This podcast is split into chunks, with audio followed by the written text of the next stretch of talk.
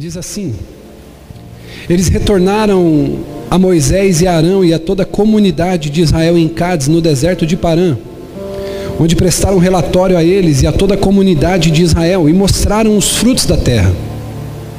E deram o seguinte relatório a Moisés: Entramos na terra na qual você nos enviou, aonde mana leite e mel. Aqui estão alguns frutos dela. Mas o povo que lá vive é poderoso. As cidades são fortificadas e muito grandes. Também vimos descendentes de Enaque. Os amalequitas vivem no Negueb, os hititas e jebuseus, os amorreus vivem na região montanhosa.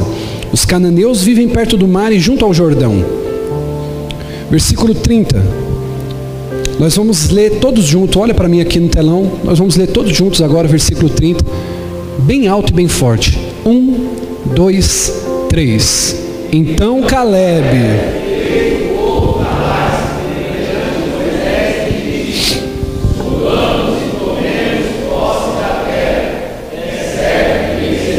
Mas os homens que tinham ido com eles disseram: Não podemos atacar aquele povo porque é mais forte do que nós. E espalharam entre os israelitas um negativo relatório acerca da terra e disseram: A terra para a qual fomos em missão de reconhecimento devora os que nela vivem. Todos os que vimos são de grande estatura. Vemos também ali gigantes, descendentes de Enaque, diante dos quais parecíamos gafanhotos. E você diga amém. Querido, esse texto é muito conhecido. Deus fez uma promessa para a nação de Israel após tirá-los do Egito. Irmão, preste atenção, não deixe nada te roubar agora. Deus, presbítero Jean, tira Israel com mão poderosa do Egito. Ele faz um milagre que ele nunca realizou antes na vida do povo. Tira-os da escravidão Agora eles estão no deserto, eles são andarilhos, eles não têm residência fixa. A arca da aliança, ela estava em tendas, o Senhor ele se manifestava no meio do povo, numa coluna de fogo durante a noite para protegê-los do frio e os guiava durante o dia numa coluna de, de, de, é, de uma nuvem. A Bíblia vai dizer que aquele povo se encontrava no deserto. E a promessa que Deus faz de uma terra que mana leite e mel é quando eles estão na escravidão, é quando eles estão no deserto. Parece que eu consigo ver Deus molhando a ponta da língua daqueles homens, daquelas mulheres, para dizer assim: ó, ainda tem uma esperança, ô glória. Porque a própria Bíblia diz em Salmos: o choro dura uma noite, mas a alegria vem pela manhã. E é claro que isso é de uma maneira metafórica, de uma maneira poética, porque a alegria ela não vem logo pela manhã. Isso é metafórico, isso é poético, é filosófico. Porque talvez tem pessoas que estão aqui essa noite que o seu choro já dura um ano. O seu choro com o teu casamento dura três anos. O teu choro com o teu filho preso nas drogas dura anos. E a tua alegria ainda não chegou. Por quê? Porque ainda não amanheceu para você. Mas aqui Deus estava dando uma palavra para aquele povo, dizendo assim: Eu os colocarei em uma terra que mana leite e mel. Eu não sei você, mas eu sou daqueles que gostam de tomar um copo de leite e virar. Eu, eu amo leite. Tem gente que não gosta, minha esposa mesmo, ela não gosta nem de café com leite. E às vezes ela olha assim, ela fala: Meu Deus, você vai virar esse copo aí de leite, aquele leite bem geladinho, irmão, sabe assim? Ó, você vira assim, igual água gelada. Deus falou: Vocês vão entrar nessa terra que mana leite mel. E agora eu olho para Moisés e talvez um dos maiores estrategistas no quesito liderança que a gente pode tirar você vai ver que vários treinadores, vários coaches, vários palestrantes é, em empresas, eles tiram os seus treinamentos de, de liderança da história de Moisés. Moisés, como não é bobo nem nada, ele tem uma estratégia maravilhosa. Qual é a estratégia de Moisés? Ele pega 12 homens que representam as doze tribos dos doze filhos de Jacó. Ele fala: Eu não vou assumir esse BO sozinho, porque o líder, quando ele é inteligente, ele não sai atirando igual um doido para fazer e querer o mérito. Ele fala assim: Eu vou colocar responsabilidade para todos. Então, daí o porquê dos doze espias, que na verdade, conjecturando para os dias de hoje, espiões. Então ele escolhe um líder de cada tribo, das doze tribos, e envia esses doze espias. Ele diz assim: Olha, Deus nos prometeu essa terra, então nós temos que nos organizar, nos planejar para poder conquistar. E o problema da nossa geração hoje é o que? Uma geração de cristão, desculpa a expressão, mas muitas vezes imbecilizada. Que pensa que Deus prometeu e agora ele vai ter que sentar na frente do smartphone dele e Deus vai mandar alguém para ligar para ele. Deus vai mandar alguém bater na porta da casa dele e vai acontecer e ele vai viver a promessa. Olha para o teu irmão e diga assim: não é bem assim. Diga para ele assim: te digo mais, vai ter guerra.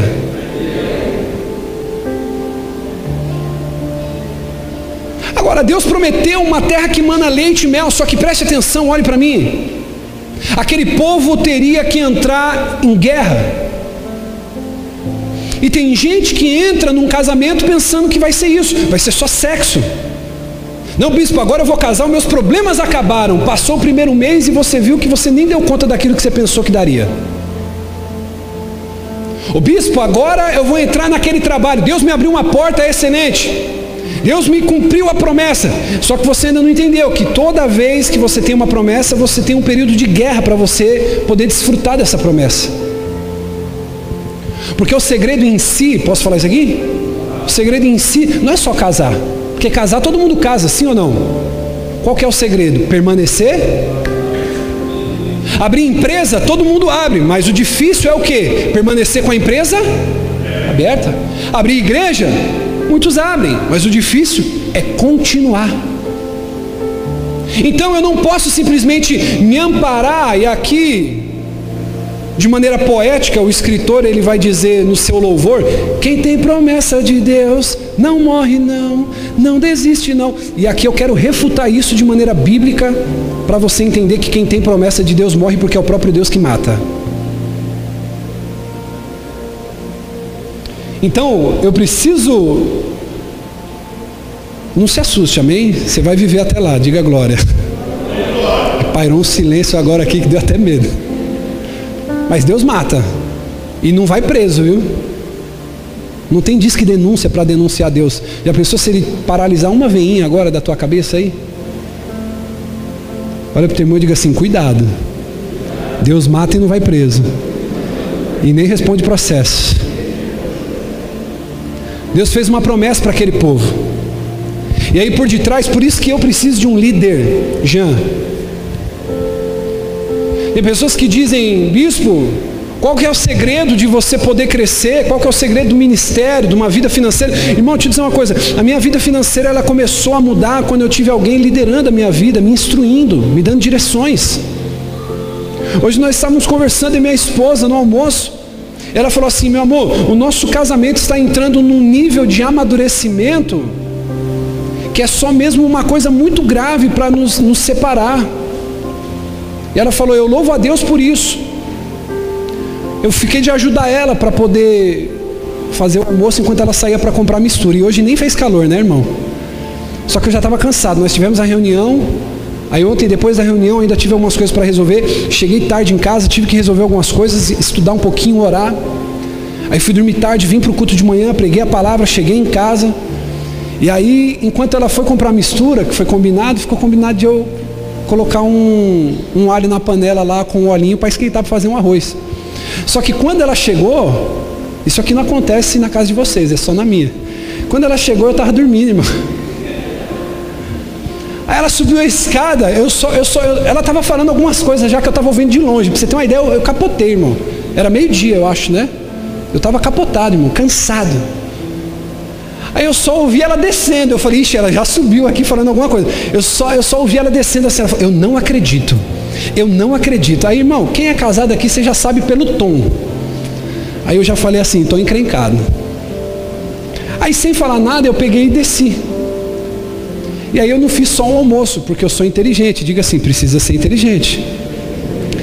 Eu já fui tirando a mistura do saco, fui lá, preparei o almoço, descongelei um feijão, fiz um feijão bem temperadinho, gostoso, caprichei no sazon. E ela estava lá, quieta estava, quieta ficou. Eu só com aquele, não acredito, pensando. E aí no almoço, na hora que a gente estava sentando para comer, ela falou, ela falou, meu amor, a gente tem amadurecido, né? Aí eu falei, temos. Ela quis abrir o coração, eu aproveitei para abrir o meu também. Ela falou assim, ó, porque quando eu cheguei e te vi dormindo, eu fiquei brava. Eu falei assim, então, e quando você me acordou dizendo eu não acredito, eu não acredito, eu fiquei mais bravo ainda. Só que eu decidi matar minha carne e descer para te ajudar. Ela falou, então, você desceu para me ajudar no almoço, eu vim trocar o forro da cama, vim fazer outras coisas. E por que, que eu estou falando isso para você? Porque tem coisas na nossa vida que a gente precisa ter alguém por trás para nos orientar. Você sabia que talvez você pode ser, simbolizando aqui na mensagem que a gente está trazendo hoje, um maior guerreiro, mas se você não sabe como entrar na guerra, não adianta nada a tua força. Moisés ele diz para aquele povo: Nós vamos possuir a terra. Deus já prometeu, é nossa. Se Deus te prometeu, é seu, sim ou não? Agora a pergunta retórica aqui para você: Se Ele te prometeu e é seu, por que, que você não está vivendo?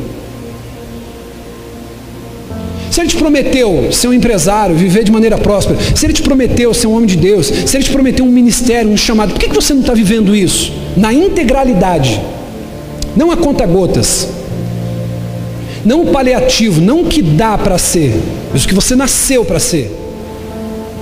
Moisés olha para aqueles homens e diz assim: Vocês vão ir espiar a terra e vão trazer o relatório. Moisés estava confiando no que? Na fé daqueles homens, porque Moisés já sabia que o povo que estava lá era mais forte que eles. Bispo, como você sabe que Moisés sabia disso? Não precisa ser inteligente, eles foram escravos durante 400 anos. Qualquer povo na rua que tivesse pau e pedra era mais forte que eles. Eles não tinham espada, eles não tinham nada, eles só sabiam cuidar de ovelha, eles eram escravos, eles não tinham direito a nada, eles não sabiam fazer nada. Mas Deus falou: vão entrar na terra porque eu me agradei de vocês. Oh glória. Aqueles doze homens voltam com um relato. E aí, queridos, o relato deles é o seguinte: a terra é boa, a terra manda leite e mel, é top de linha, glória a Deus, aleluia. Só que é o seguinte: vai ser mó BO, Moisés. Eu nem queria falar isso na frente da galera, mas você que pediu para eu falar o relatório. Vai ser mó furada nós entrar aí. E o povo estava cheio de expectativa. O relatório dos espias é que a terra era boa mesmo. A terra era top. A terra era tão boa, irmão, que se você cuspisse no chão nascia uma palmeira. Ou terra próspera. Ou terra boa. Só que tinha gigante lá. Só que tinha filho de Enaque lá. Só que tinha muros fortificados lá. Só que tinha dificuldades. A pergunta que eu quero fazer para você: você acha que o bom, você acha que o excelente, você acha que aquilo que é top é fácil de conquistar? E por que com a promessa de Deus a gente acha que pode sentar e descansar e Deus vai fazer? Ei, se almeja um casamento melhor, deixa eu dizer uma coisa para você aqui. Começa a entender que você vai ter que pagar um preço, preço de sangue para você prosperar no teu casamento. Você quer viver uma vida financeira melhor? Você vai ter que entender que você vai ter que pagar um preço, vai ter que entrar numa guerra. Você vai ter que enfrentar inimigos. Não adianta eu dizer, ah, bispo, olha, a promessa de Deus que Deus me fez ainda não se cumpriu. Ô oh, bonitinho, bonitão de Jesus, você vai ficar em casa esperando, é? Olha para o teu irmão e diga assim: vem para a guerra. Quando aqueles dez espias passam um relatório negativo, a Bíblia diz que se levanta um homem chamado Caleb. Não se esqueça esse nome, diga comigo, Caleb.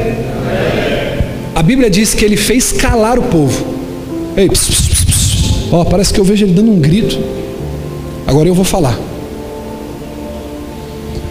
Vamos subir, vamos conquistar, e nós vamos devorar aqueles caras como se fosse pão. Deus vai nos dar vitória. Uau! Mas não muda nada. O povo, pelo contrário, se desanima, porque você já parou para perceber que desânimo é igual gripe? Está desanimado ali, o cara espirra, pega o desânimo aqui. Você já vai pegando aquele marasmo, vai pegando aquela coisa. O povo desanimou. Só que eu quero dizer uma coisa para você. A Bíblia sempre apostou nos homens otimistas. Diga comigo, otimistas. Não estou falando de fé, estou falando de otimismo. Escute o que eu vou dizer para você, querido. A Bíblia aposta e investe nesses homens, homens otimistas, homens que têm fé, homens que acreditam. O que não dizer de Paulo? Paulo foi espancado, Paulo recebeu uma quarentena de açoites. Paulo ele vai dizer que ele sabia o que era ter fartura na mesa, mas sabia também o que era passar fome. Paulo diz que ele sabia o que era passar uma noite boa de sono tranquilo, mas também sabia o que era não dormir. Paulo vai dizer que ele sabia o que era passar frio, mas também sabia o que era dormir agasalhado. E ele vai terminar dizendo em Filipenses 4:3, eu posso todas as coisas naquele que me fortalece. Nós precisamos entender que nos dias de hoje nós temos uma geração de espias que estão desanimados, homens e mulheres que servem a Deus, mas estão com o espírito acovardado, estão com medo no meio da crise. São homens e mulheres que não acreditam que Deus ainda pode fazer o que ele fez no passado. E a palavra de Deus para você nessa noite é: ou você escolhe estar no meio daqueles que creem em Deus, mas estão desanimados, ou você vai fazer parte de uma geração de Caleb que vai dizer assim: subamos e possuamos a terra, porque Deus está com a gente. Não adianta querer dizer para mim, ó, oh, bispo, não pode brincar com esse negócio de coronavírus. Eu sei que não pode brincar. Eu não posso brincar, não é só com coronavírus, é com muita coisa na minha vida. Só que ou eu creio que Deus está comigo e eu vou até o fim, ou irmão, eu vou sempre dando passos lentos. O otimismo é louvável na Bíblia. Paulo vai dizer: Eu posso todas as coisas naquele que me fortalece. Diga aleluia. Era um cara otimista. O que não falar de Davi? Uma nação inteira está com medo do exército dos filisteus. Davi fala assim: quem que é esse incircunciso? Para afrontar o povo de Deus. No meio, olha só, no meio de uma nação inteira de homens com medo, se levanta um jovem dizendo assim: Ei, eu vou enfrentar esse gigante. Sabe o que acontece com ele? A Bíblia diz que Saul diz assim: rapaz, você não pode ir para a guerra, você nem saiu da fralda ainda, você é novinho. Como que você vai para a guerra? Como que você vai assumir um casamento tão novo? Como que você vai assumir uma empresa tão novo? Como que você vai entrar no ministério tão novo? Como que você vai assumir atribuições tão novo desse jeito? A resposta de Davi é poderosa em 1 Samuel 14:6. Parece que eu consigo ver Davi dizendo para Davi assim, olhando para Saul e dizendo assim: "Eu posso". Por que, que você pode, Davi, enfrentar esse gigante? Porque toda vez que vinha um urso, que vinha um leão, o Senhor me livrou das garras do leão e das garras dos ursos, e ele me livrará das mãos desse filisteu. Ou seja, a garantia dele não estava na habilidade. A garantia de muitas pessoas estão no seu salário, estão no seu emprego. Essa pandemia veio para mostrar que não importa se é rico, se é pobre. Quantas pessoas você sabe que nessa pandemia faleceu tendo muito dinheiro. Não foi uma doença que veio para pobre. Do que, que valeu convênios caríssimos? Essa pandemia veio para nos mostrar literalmente que é Deus que está no controle de todas as coisas. Quantas pessoas me procuraram, quantas pessoas me ligaram, e até hoje pessoas e mais pessoas estão entregando suas vidas a Jesus nos cultos, por quê? Porque quando olharam disseram assim: Ei, eu vou correr para onde? E glória a Deus, irmão, você passou ileso, você está aqui para a glória de Deus. O que não dizer de Jonathan quando ele estava em guerra com os filisteus? 1 Samuel 14,6 diz: Jonatas olhou para o seu escudeiro e disse: Vamos ao destacamento dos incircuncisos. Talvez o Senhor age em nosso favor, pois nada pode impedir o Senhor de salvar, seja com muito ou com poucos. É o tipo de espia hoje, filho, aumenta esse ventilador para mim aqui, eu estou suando aqui, filho, você não faz nada. Agora melhorou, filho, você podia ter feito isso no começo. Aí você me quebra minhas pernas, filho. Todo mundo te olhando agora aqui. Olha como é que eu estou aqui, filho. Não, você não pode fazer um negócio desse comigo, não, filho. Olha. Eu vou te pegar no fim do culto, viu? Diga amém. Eles concordaram, você me paga. Amém, irmãos? Ele olha e diz assim: O Senhor pode livrar com muito e com poucos. Deixa eu fazer uma pergunta para você. Qual tem sido a sua mentalidade? Aqueles homens estavam se preparando para entrar na terra de Canaã. Aqueles espias passaram um relatório negativo. Eles foram pessimistas. Só que no meio daquele pessimismo se levantou só um homem dizendo assim: a gente pode. Agora olhe para mim. Eu quero compartilhar com você algumas observações. Quais, bispo? Que havia muitas razões para aqueles homens, Diaconisa Tamires, não passarem um relatório otimista. Ou seja, era até verdade o motivo do medo deles. E você vai perceber que toda vez que você tem medo, esse seu medo de certa maneira é um medo legítimo. Eu não sei você, mas por exemplo, Tom, quando você foi se casar, quando você foi se casar, Wesley, Lion, quando você foi se casar, Levi, Lucas, os homens aqui, bateu aquele certo medo, você falou, poxa, agora eu não sou mais filho, agora eu vou ser o homem da casa. Agora se alguém bater, gritar lá, se alguém invadir, quem vai ter que sair sou eu, eu não vou poder mandar minha mulher ir lá. Você pensou coisas do tipo, poxa, será que eu vou conseguir honrar essa família? Será que eu vou conseguir ser um homem de valor? A mulher também. Bate aquele medo, sim ou não? Talvez você está aqui, você é um empreendedor hoje, você trabalha como autônomo, você trabalha por conta, você é um empresário, e você teve que sair da CLT. Você falou assim, cara, eu não vou ter mais férias, eu não vou ter mais décimo terceiro salário, eu não vou ter mais nenhum tipo de benefício. Só que agora você vai viver pela fé, porque para ser empresário hoje aqui no Brasil é viver pela fé, sim ou não, irmão? E bate aquele medo. E geralmente os nossos medos são legítimos. Os nossos medos, eles batem na gente, eles dizem assim, olha, você não tem motivo para estar tá otimista não. Quem tem motivo para estar tá otimista hoje, querido? O mundo do jeito que está, a previsão, querida, é de uma segunda onda da pandemia. Só que, como eu já disse isso aqui, como segurar esse povo dentro de casa agora? Como segurar esse povo? E é tudo muito incerto. E aquele povo, eles tinham motivos para não estar otimista. Tem alguns que eu destaquei, eu quero falar para você. Primeiro, por que, que aqueles dez homens, pastora Cláudia, não estavam motivados?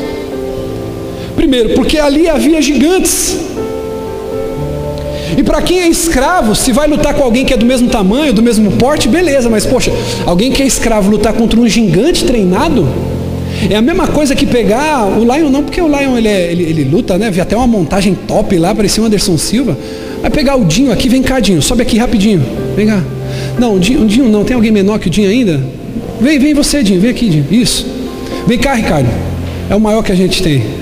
Vem, vem para cá, filho, vem para cá, filisteu. Ô glória. É a mesma coisa que pegar o Dinho, shapezinho zerado, e colocar ele contra esse gigante. Só que a diferença é o seguinte: esse homem aqui ele é treinado. Esse homem aqui, olha o tamanho do braço. Eita glória. Dá uma raquetada, desmonta o menino, quebra um osso. Era mais ou menos esse o parâmetro que a nação de Israel estava enfrentando homens desproporcionais lutando contra o gigante. Não havia motivos para que eles estivessem entusiasmados, para que eles estivessem motivados. Tudo parecia incerto. Amém? Escute isso, próximo motivo. A Bíblia diz que a terra devorava os moradores, porque era uma terra fortificada. A maioria, próximo motivo, para eles não estarem motivados, otimistas, era que eles na sua maioria disseram que não poderiam ir. Eu vou dizer uma coisa para você: as pessoas acreditam na maioria, sim ou não? Sim ou não, irmão? Tem pessoa que às vezes quer fazer chacota comigo, fala, bispo, você gosta de umas calças mais apertadas, você tem um estilo diferente. Irmão, eu estou com a minha esposa, já vai fazer 12 anos. Eu sempre levei minhas calças na, na costureira. Eu sempre tive uma opinião muito forte de ah, o que estão achando, o que estão dizendo para mim não importa muito. Essa é uma coisa interessante de poder falar. Porque na maioria das vezes, como a maioria pensa, as pessoas acreditam na maioria. Olha, lembra quando o vírus veio? Fica em casa, fica em casa, fica em casa. E a gente via repórter da Globo caminhando na praia. A gente via nego indo, nego vindo. A gente via acontecendo, e aí a população foi acordando. E quantas vezes, querido, quem você conhece aqui? Você não precisa dar pinta. Mas quem aqui você viu que passou vergonha comprando papel higiênico e está estocado até hoje em casa? Só foi lá, comprou fardo de arroz, gastou todo o dinheiro que ela tinha reservado, comprou fardo de arroz, comprou fardo de feijão, comprou papel higiênico, mandou um caminhão lá do Faustão encostar na porta para entregar o fardo de caminhão. Porque todo mundo ficou naquela preocupação, não, vai acabar, vai acabar, vai acabar. E aí as pessoas costumam acreditar na maioria, sim ou não? A maioria desmotivou, irmão, eles não tinham motivo para estar otimista.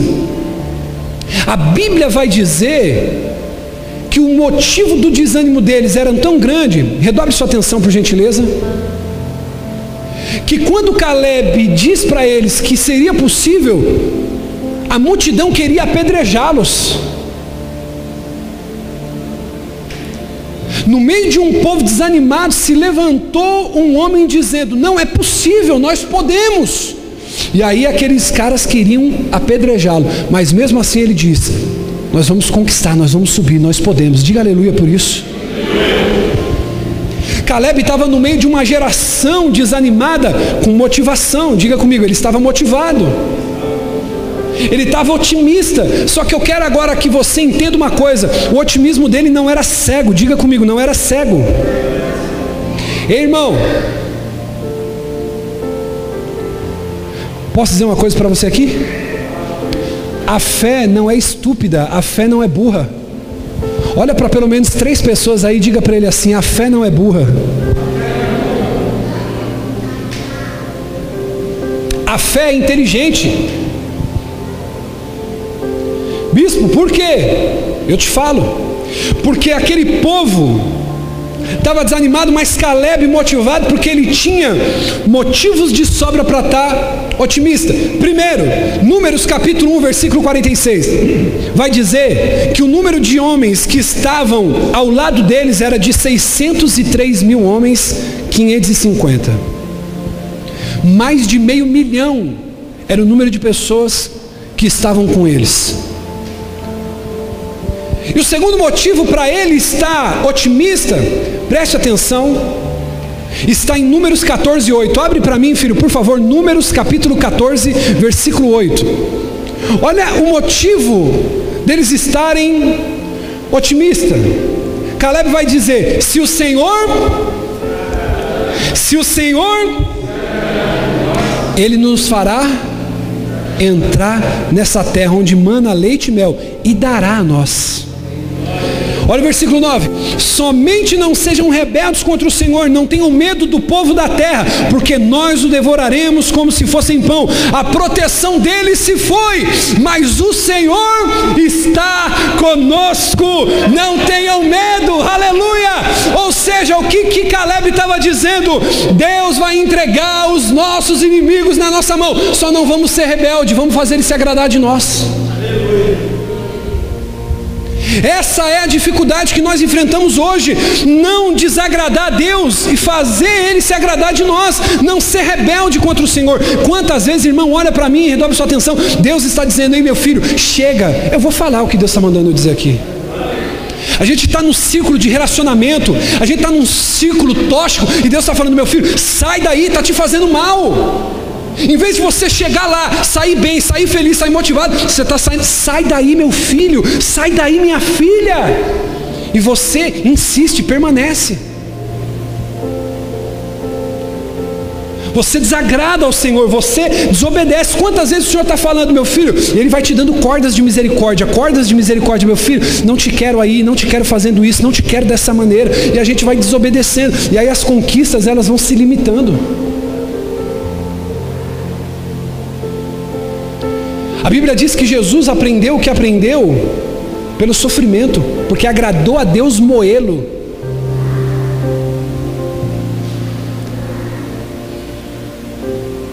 Se agradou a Deus moer Jesus, você quer que Ele coloque uma coroa na tua cabeça?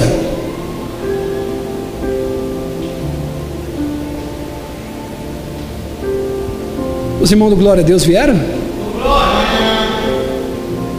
Tamires, Bianca, se agradou o nosso Deus moer Jesus, como que eu vou querer usar uma coroa do lado de Cristo?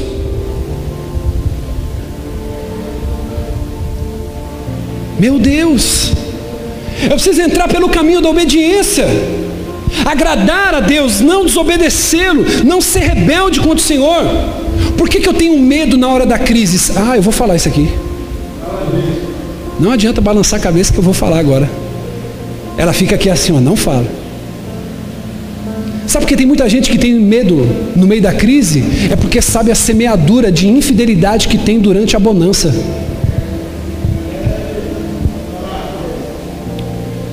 Você tem medo quando o calo aperta porque você sabe que você não é fiel a Deus. Você tem medo na hora que a tempestade vem, que a crise vem, que a pandemia vem, que a crise vem, que o problema vem, por quê? Porque sabe que a vida é uma vida de rebelião contra Deus. E as conquistas ficam travadas. Tem pessoa aqui, irmão, que pode estar achando que a vida está tudo bem, que está tudo uma boa, mas você está vivendo migalhas ainda do que Deus tem para te dar, do que Deus tem. Ah, meu Deus do céu. Tem pessoas que estão vivendo à margem daquilo que poderiam viver. Você poderia estar muito além se você decidisse andar pelo caminho da obediência, sem ser rebelde contra Deus. Se o Senhor se agradar de nós, Ele nos fará entrar nessa terra. Você acha que mudou hoje? Você acha que se o Senhor não se agradar de você, Ele não te faz crescer naquela empresa?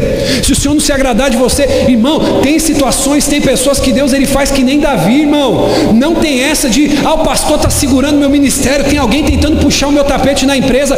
Eu não acredito nisso, por quê? Porque Davi era o último filho de Jessé, e aí vai dizer no Salmo: Achei Davi, a quem o meu coração se agrada, eu achei um homem segundo o meu coração. Irmão, se você está no anonimato ali, como uma faxineirinha de uma empresa, não importa importa, seja fiel, seja obediente a Deus, porque os olhos do Senhor, Ele acharão você aonde você estiver.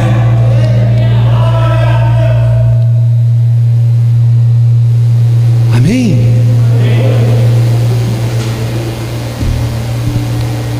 Eu preciso procurar agradar o Senhor. Ei, sabe o que a Bíblia vai dizer?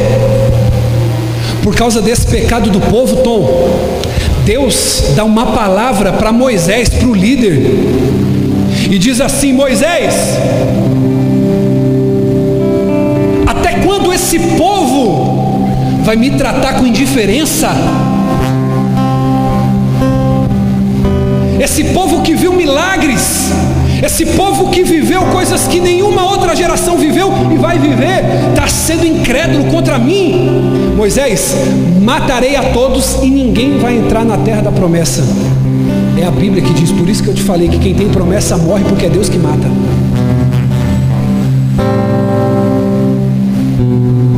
A ira do Senhor se acendeu contra aquele povo. E aí, deixa eu dizer uma coisa para você: o povo era para conquistar a terra de Canaã em 40 dias. Quantos dias? 40 dias. 40 dias. Mas, pela desobediência, eles ficaram 40 anos andando em volta de um deserto. Pelo amor de Deus, irmão, ouça a pregação dessa noite. Abra o teu coração para entender que você não pode ficar vagando ano após ano sem viver o que Deus te prometeu. A consequência da rebeldia, eles não foram autorizados a entrar na terra prometida. Ei, deixa eu te dizer uma coisa: sabe o que aconteceu? Deus falou que ia matar, mas não matou. Sabe por que, que Deus não matou? Porque tinha um líder orando. Eu não vou te dar o endereço. Se você quer ver depois, é só você pegar o texto que a gente leu, o texto básico. Você vai ler os capítulos. Deus ele fala para o líder assim, ó, vamos, irmão. É que você sabe que esse negócio de igreja não tem muito problema não, né, irmão? Igreja não, aqui não tem problema, diga, aqui não. Diga para o seu irmão do lado assim, lá de onde você veio, aqui não. Um tal de um querer cabeça do outro, é um tal de fulano fez, fulano, diga lá, aqui não. Aqui é uma benção. É um tal de Moisés, vou matar todo mundo. Cara, o que Moisés faz é um exemplo para nós que somos pastores. Moisés pregou Jesus para Deus. Falou assim: que é isso, Deus? Você precisa aceitar Jesus está querendo matar esse povo. Olha a oração, Gabizinha, de Moisés. Ele diz assim: Senhor, o Senhor tirou aquele povo do Egito, forte, mão poderosa. O Senhor fez chover maná do céu. O Senhor fez chover carne do céu. O Senhor abriu o mar vermelho para eles passar. Ficou conhecido o seu nome em toda a terra pelo que o Senhor fez com esse povo. O Senhor disse que faria eles entrar numa terra prometida. Se o Senhor não cumprir essa promessa, se o Senhor matar esse povo, o Senhor vai ser tido como um Deus que não cumpre o que promete entre as nações. Olha a oração intrépida daquele líder. Sabe o que Deus faz? Deus ele cumpre o que ele promete, então. Olha para quem está ao seu lado e diga assim: Deus cumpre o que promete. Só que ele falou assim: vão pisar na terra. Só que ninguém dos que murmurou estão autorizado a entrar lá. Eu vou dar um resumo para você aqui. E eu vou encerrar. Ninguém entrou na terra prometida. Só um homem pisou na terra. Posso falar uma coisa? Nem o pastor da igreja pisou na terra, porque pecou contra Deus. Só entrou um homem na terra. Bispo, quem foi? Caleb. Diga comigo assim: Ô oh, glória. Eu quero falar uma coisa para você, querido, e eu encerro a pregação.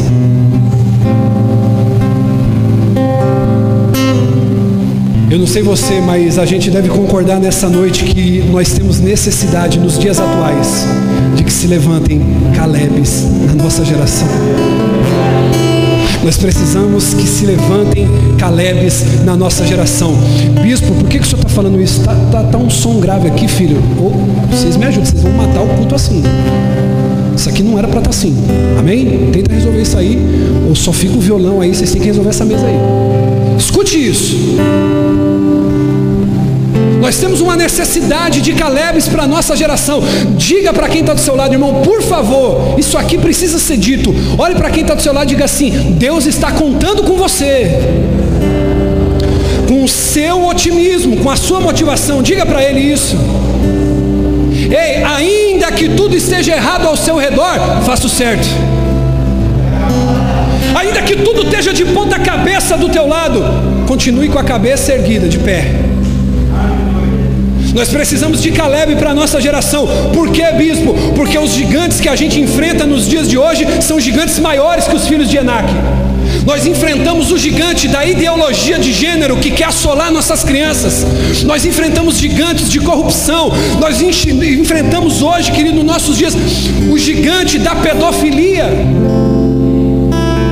Nós enfrentamos o gigante da incredulidade. Qual foi o último culto que você viu? Um cego voltar a ver, um surdo voltar a ver, o paralítico se levantar, meu irmão. Nós estamos enfrentando gigantes hoje que tentam calar a igreja, que tentam parar a igreja, mas nessa noite aonde que estão os Calebes que vão se levantar dizendo: "Nós vamos se levantar para ver as promessas de Deus se cumprir na nossa vida". Nós estamos enfrentando gigantes maiores do que aqueles que Caleb enfrentou. Por isso, nos dias de hoje, nós precisamos de homens e mulheres convictos, otimistas, que podem bater no peito e dizer assim: Eu posso. Por quê? Porque o Senhor, se agradar de nós, nós vamos possuir essa terra. Irmão, nós temos gigante para enfrentar o gigante da imoralidade sexual, não só dentro da igreja, fora da igreja. Nunca se viu tamanha imoralidade sexual como nos dias de hoje. Nós precisamos vencer o gigante da indiferença, o gigante da frieza espiritual. São pessoas que vêm para o culto para assistir, não para adorar. Pessoa vem para o culto e fala assim: não, essa bateria não está muito afinada. Não, é. Para que está soltando tanta fumaça?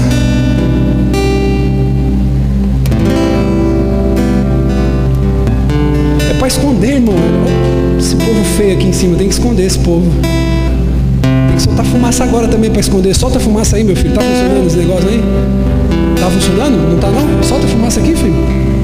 Para que fumaça, pastor? Só tá vindo para assistir. Chega, tá bom.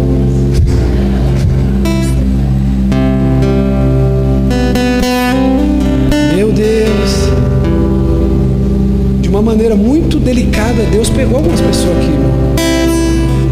Vem para assistir, não vem para adorar. Ah, porque o som, bispo, porque o calor. Ah, porque, irmão, no deserto, quando Jesus pregava, não tinha ventilador, não tinha ar-condicionado, não. Nós precisamos de Calebes para vencer a indiferença. Quantas pessoas estão indiferentes? Irmão, quantas pessoas que você conhece, que você sabe que poderiam estar aqui, mas às vezes falam assim: ah, não, Fulano tem um coração duro. Não, não vou chamar, não, não vou insistir, não. Fulano é teimoso, Fulano é teimosa. Nós precisamos vencer o gigante do liberalismo. Irmão, hoje está tudo permitido nas igrejas. Pode, pode, não, você pode, te faz feliz, pode. Te dá prazer? Pode. Só falta assinatura embaixo lá, assinado diabo. Paulo vai dizer assim, ó, posso todas as coisas, mas nem todas me convêm. A gente precisa de homens valentes, de mulheres valentes, para vencer o gigante do modernismo. Para vencer, querido, não apenas esses gigantes, mas gigantes que advogam em favor desses gigantes. Eu não tenho pretensão, querido, que o nosso governo esteja cheio de pastores lá. Eu não quero eleger pastores, mas pessoas com caráter, com habilidade, que defendam os mesmos valores que a gente. A gente precisa entender que não depende só da gente colocar um político lá, eleger um deputado, um vereador. O sistema é muito mais complexo.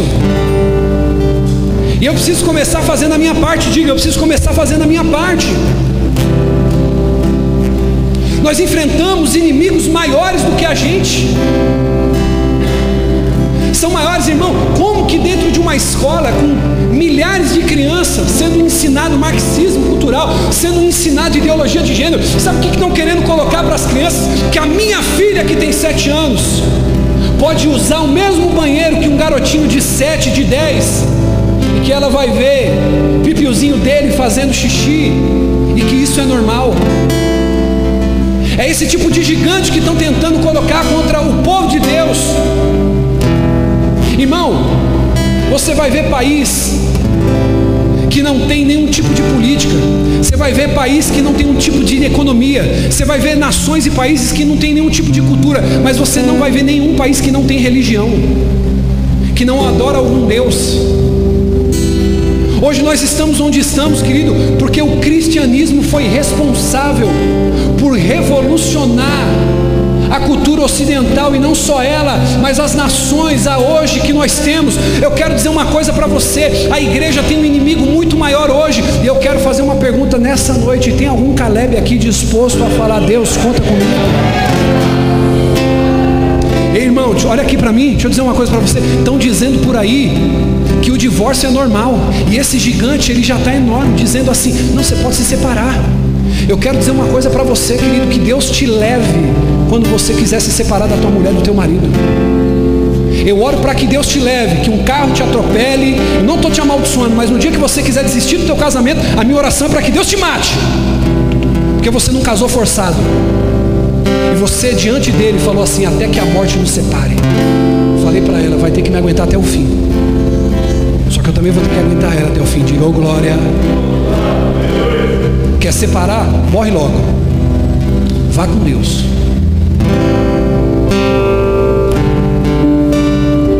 É difícil dar glória agora, né, irmão? É difícil celebrar agora, né? Ei, tinha alguém armado no teu casamento, igual nos tempos antigos? Ah, você beijou minha filha, vai ter que casar. Não tem esse negócio, não, irmão. Você casou porque você quis.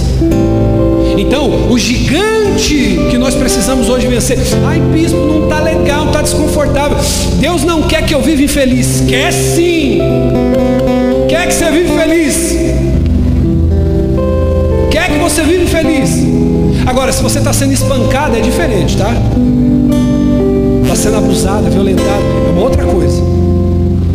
Agora eu estou com problema. Minha esposa, ô bispo, aí vem um lá e fala, bispo, não, não dá não, não quero mais essa mulher ela queima o arroz, ela faz o açúcar fraco, ela faz o café fraco demais, doce demais.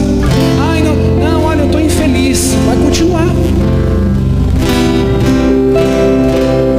Porque quanto mais concessões eu vou abrindo, mais margens eu vou dando para esse gigante crescer, dizendo assim: não, é normal, é porque teve incompatibilidade de gene.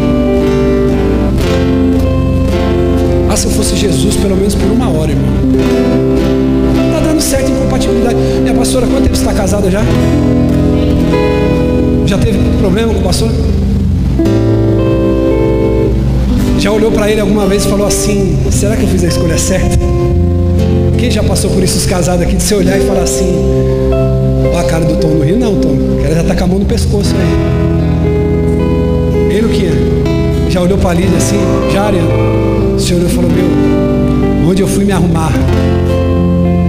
Será que eu escolhi certo? Quero dizer uma coisa para você, querido: o teu casamento, a tua família é uma bênção de Deus. E o gigante do divórcio, o gigante da separação, ele vai diminuir, ele vai cair por terra, porque tem uma geração de homens e mulheres que vão se levantar nessa noite, que vão se levantar. Você crê nisso? Ei, o seu gigante é maior do que você, os nossos inimigos são maiores que nós, amém? São. Mas eu tenho uma palavra para encerrar aqui. Abre para mim aí, filho. Romanos capítulo 8, versículo 31. Se coloque de pé.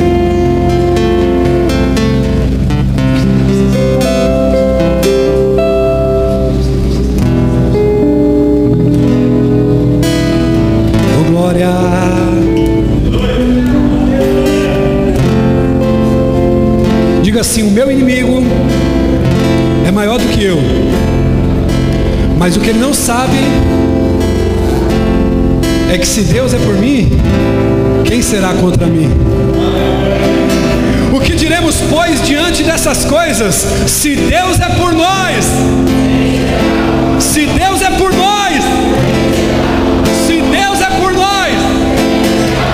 aquele que não poupou seu próprio filho, mas o entregou a todos nós, como não nos dará juntamente com ele de graça todas as coisas?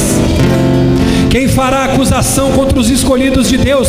É Deus quem os justifica. Quem os condenará? Porque foi Cristo que morreu e ressuscitou, está à direita de Deus e também intercede por nós. Versículo 35: Quem nos separará do grande amor de Cristo? Será tribulação? Diga comigo, não. Será tribulação? Será angústia? Será perseguição? Será fome? A nudez? O perigo? Como está escrito, por amor de ti enfrentamos a morte todos os dias. Somos considerados como ovelha destinada ao matadouro, mas em todas essas coisas somos mais, mais do que vencedores por meio daquele que nos amou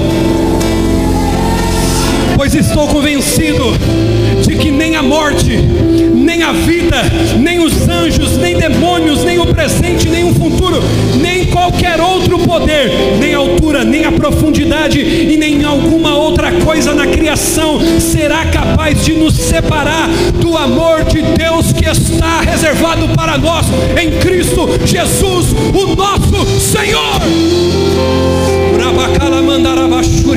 Meu, eu sinto Deus aqui. Ah, meu irmão, dizer uma coisa para você. Deus está separando profetas nessa noite aqui. Deus está separando mulheres aqui nessa noite, irmão. Essa palavra está incendiando o teu coração.